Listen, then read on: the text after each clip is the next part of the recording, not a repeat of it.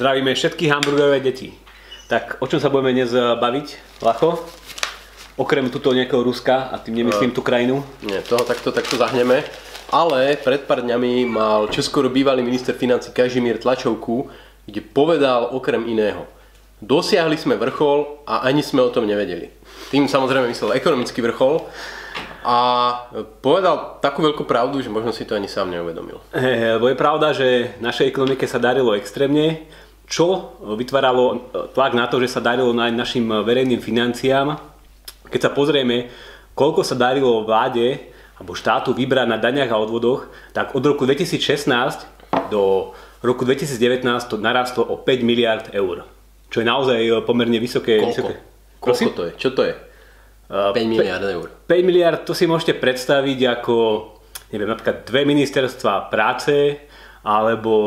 Uh, Čiže toto pribudlo, hej? hej, Akože... ako keby, alebo lep, lepší príklad by som povedal, že to je skoro, um, ako keby sa zdvojnásobil uh, príjem štátu z daní príjmu fyzických osôb alebo právnických. Jednoducho 5 miliard padlo z neba, z ekonomického neba vďaka rastu. Hej. A toto všetko ako keby uh, vytváralo pozitívne prostredie preto, že sme mohli začať vo verejných financiách tak trošku ako keby aj šetriť. Lebo od roku 2009, teda od krízy, zrástlo zadlženie Slovenskej republiky alebo verejných financií na dvojnásobok. Z nejakých 22 miliard na viac ako 44 miliard. A my sme zažili tento vrchol, avšak uh, jak si verejné financie si to moc nevšimli a až tento rok uh, je naplánovaný nulový deficit, teda vyrovnaný rozpočet.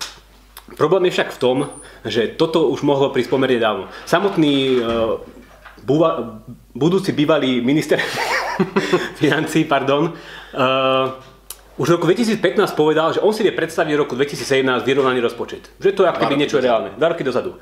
A čo sa stalo medzi tým? Hej, medzi tým neprišla nejaká katastrofa, ale práve narastli všetky dania a odvody, vďaka tomu, že sa prijalo množstvo, množstvo kopu nových daní. A oni rastli aj rýchlejšie, než si to sami oni naplánovali. Áno, to je ďalšia vec. Že akože, povedzme, že tie príjmy rastli približne okolo viac ako 1 miliardy eur ročne. Avšak tam boli stovky miliónov eur, ktoré rastli, ktoré ako keby tam pribudali bez toho, aby boli naplánované. Aby som dal taký príklad. V roku 2018 bol naplánovaný rozpočet s deficitom približne 700 miliónov eur.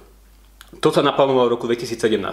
Teraz, keď sme sa pozreli na tie čísla na začiatku roku 2019, tak vláda alebo štát mal príjmy vyššie o 950 miliónov eur, teda skoro o 1 miliardu. Oproti tomu, čo plánoval. Oproti tomu, čo plánoval. A pritom deficit bol nižší iba o približne 200 miliónov eur. Teda tých 700 miliónov eur sa niekde stratilo. Hej? A teraz... No nie niekde. Sociálne balíčky a podobné veci. Hej. A toto je práve ten problém, že ako keby aj minister financí povedal, že nemali sme robiť z vyrovnaného rozpočtu nejaký fetíš, že to je niečo, čo potrebujeme dosiahnuť. A ja s ním súhlasím, my sme z toho nemali robiť fetíš, my sme už dávno mali mať prebytky, v ktorých šetríme alebo pomáhame splácať ten náš nahromadený dlh, ktorý, ako som povedal, narastol na 44 miliard eur. Lebo ako sa píše, dosiahli sme vrchol, ešte stále sme nedosiahli vyrovnaný rozpočet. Snáď ho dosiahneme tento rok, ale to nie je e, prírodný zákon. To sa môže veľmi jednoducho stať, že ho nedosiahneme.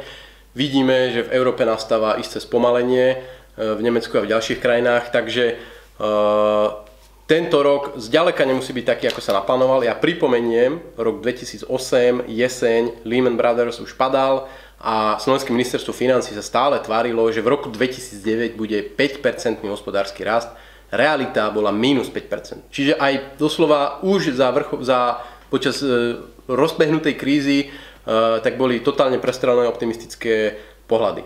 No a napriek tomu, že sme dosiahli ten vrchol, tak túto vládu a tohto čoskoro bývalého ministra financí si budeme pamätať ako e, tých, ktorí e, tento ekonomický zlatý čas nevyužili na to, aby rozbehli nejaké reformy, aby vytvorili rezervy do budúcna, aby aktivnejšie znižovali deficit, ale budeme si ich pamätať ako vládu rôznych sociálnych balíčkov, výdavkov, obedov zadarmo a zároveň, e, ak zarátam teda všetky vlády, v ktorých bol Kažimír ministrom, e, vlády, kde sa zaviedlo 20 alebo zvýšilo 20 daní, pričom na stole už je nápad na ďalšiu, na daň z cukru. Hej, uh, tak myslím, že to je všetko, čo sa týka pána Kažimíra a môžeme sa pozrieť na to, že čo spravili vlastne aj ostatní ministri alebo ostatné kapitoly za... Pretože, hej, pretože sú dva spôsoby, ako šetriť do budúcnosti. Jeden spôsob je cash. Znižujete dlh.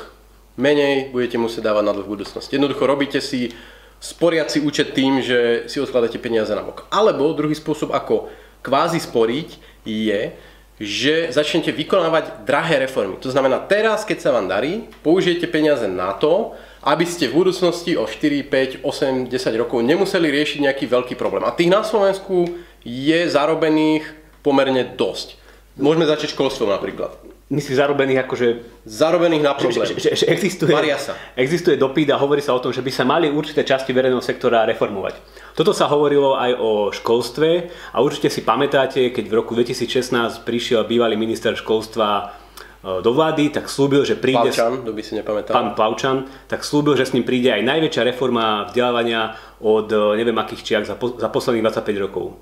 E, čo sa však v skutočnosti stalo, pravdepodobne viete, ja vám možno iba pripomeniem, že v zásade plus minus prvý rok uh, sa vytváral nejaký dokument, ktorý mal byť akoby základom tej reformy. Keď sa už konečne podarilo tento dokument vytvoriť a potom viac ako roku bol na svete, tak odrazu uh, sa uh, minister Plavčán, ale aj ostatní členovia strany SNS začali k nemu stavať tak trošku akéby opatrne, že to sa im moc všetko nepáči, čo tam tí, čo tam tí odborníci popísali. Potom určite viete, že pán minister musel odstúpiť z nejakých dôvodov, škandálu a podobne. Takých istých, ako sa asi pripravuje odstúpenie čoskoro. Hej. Potom prišla nová pani ministerka, ktorá sa taktiež e, postavila k tomu dokumentu a k tej reforme tak e, nevrlo a povedala, že to v zásade není jej reforma a ona s ňou nemá nič spoločné. A vymyslela novú, lepšiu. E, novú, lepšiu reformu. Doteraz sa nič nevymyslelo a e, taká najväčšia tragédia je, že vlastne toto ministerstvo, a to platí aj pre ostatné ministerstva, zase veľkú časť svojich aktivít a snahy dáva iba do nejakého krytia kaos, do nejakého vysvetľovania, prečo sa milili peniaze takto a nie henták a že oni v skutočnosti nekradli.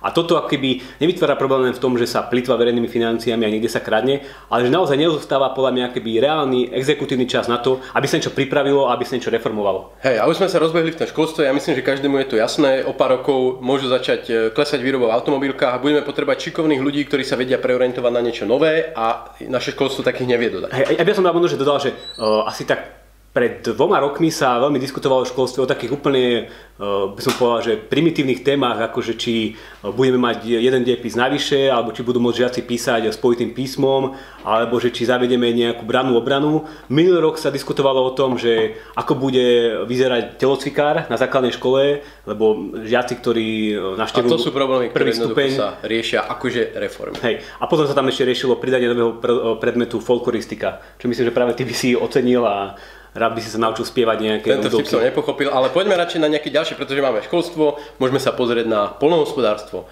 kde asi netreba opäť hovoriť, tie problémy už teraz sú viditeľné obrovské, hlavne okolo pôdy, vlastníctva, užívateľských práv.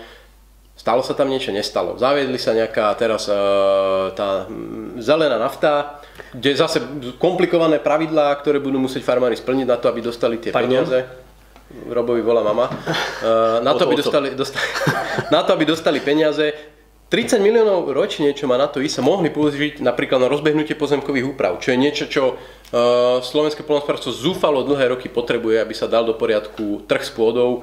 Na to sa peniaze nenajdú, na nejaké takéto zelené A myslím, že to, toto ministerstvo je ďalší dobrý príklad tej mojej teórie, že vlastne tam sa tiež riešili rôzne kauzy, rôzne pani východu tu boli a rôzny rôzne štrajky a v zásade ako keby ministerka musela toto hasiť, ale neostáva čas možno že nejakú reálnu, reálnu reformu. Čiže opäť nevyužité zlaté časy. môžeme sa pozrieť napríklad, ako sme hovorili o tých verejných výdavkoch, Existuje taký nástroj, ako trošku lepšie dostať tie výdavky pod kontrolu. Sú to výdavkové stropy, respektíve lomeno programové rozpočtovanie. Opäť niečo, o čom sa hovorí o čas, už keď e, sa začala zavádzať dlhová brzda, že by to malo byť.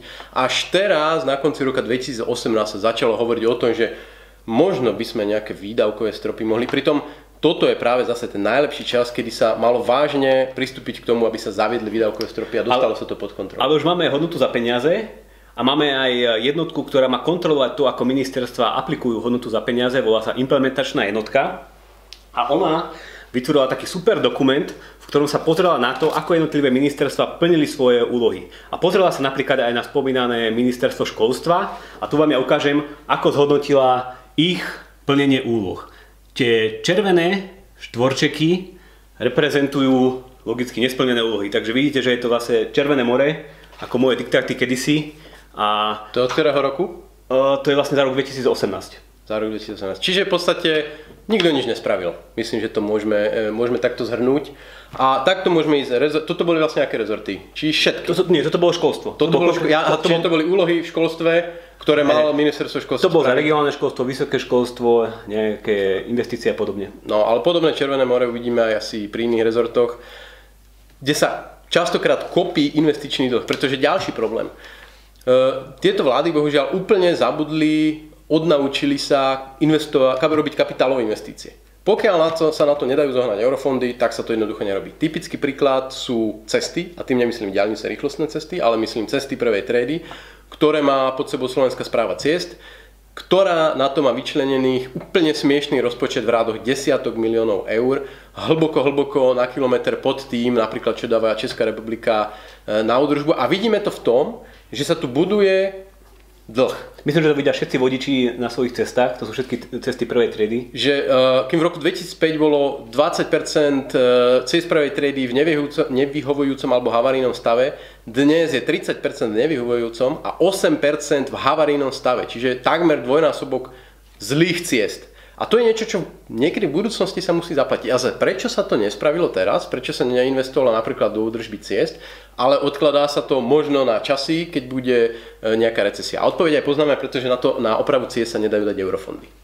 Hej, ale to je myslím taká dobrá ukážka toho, že ako sa využíva to posledné euro v tých verejných financiách, že uh, namiesto toho, aby sa použil tuto, kde ho naozaj potreba, sa začínajú plánovať rôzne diálnice, rôzne obchvaty a určite nemusím pripomínať, e, ako dopadla, alebo ako furt dopadá diálnica do Košíc, ako skončila v, v tuneli Višňové, ktoré e, skončilo tak, že tam priletel minister na vrtulníku, povedal, že bu, bu, bu. E, To nalákalo všetkých dodavateľov, tí rozrezali zmluvy a momentálne je situácia taká, že nevieme, že či budeme mať tú diálnicu, alebo či sa otvorí ten tunel vôbec do roku nejakého 2020, 2021, 2022 a podobne. A môžeme pokračovať rezort po rezorte. Ďalší príklad zdravotníctvo, nemocnice sa rozpadajú, ale nielen to, e, generujú dlhy.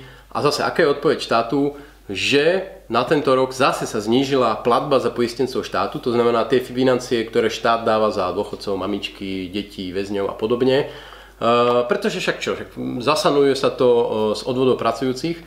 Problém je v tom, že štát, štátny rozpočet takto zabúda na to, že môžu prísť aj časy, keď zase tá platba za poistencov štátu stúpne. A tie peniaze, ktoré sa ušetrili na tých nižších platbách za poistencov štátu, neboli využité na znižovanie deficitu, ale boli minuté v iných oblastiach. Ďalšia taká oblasť, kde sa politici sústredia iba na nejaké súčasné mediálno populárne opatrenia, sú dôchodky. E, Plánuje sa samozrejme zvyšovať na, dvojnásob, na dvojnásobok e, vianočný dôchodok pre dôchodcov a popri tom sa taktiež plánuje zavádzať e, strop na vek odchodu do dôchodku. Čo samozrejme vytvorí problémy nie v súčasnej vláde, ale všetkým budúcim vládám, ktoré, ktoré budú a majú A zase sme v zlatých časoch, kedy by sa malo naplno povedať, dnešní 30 vy máte, my máme e, obrovský problém v tom, že o 30-40 rokov jednoducho tie dôchodkové zdroje zďaleka nebudú také, ako sú dnes a niečo s tým robte. Miesto toho to ide úplne, úplne opačným smerom, kde sa bavíme o takých nonsensoch, ako je zastrpovanie veku odchodu do dôchodku a podobné veci.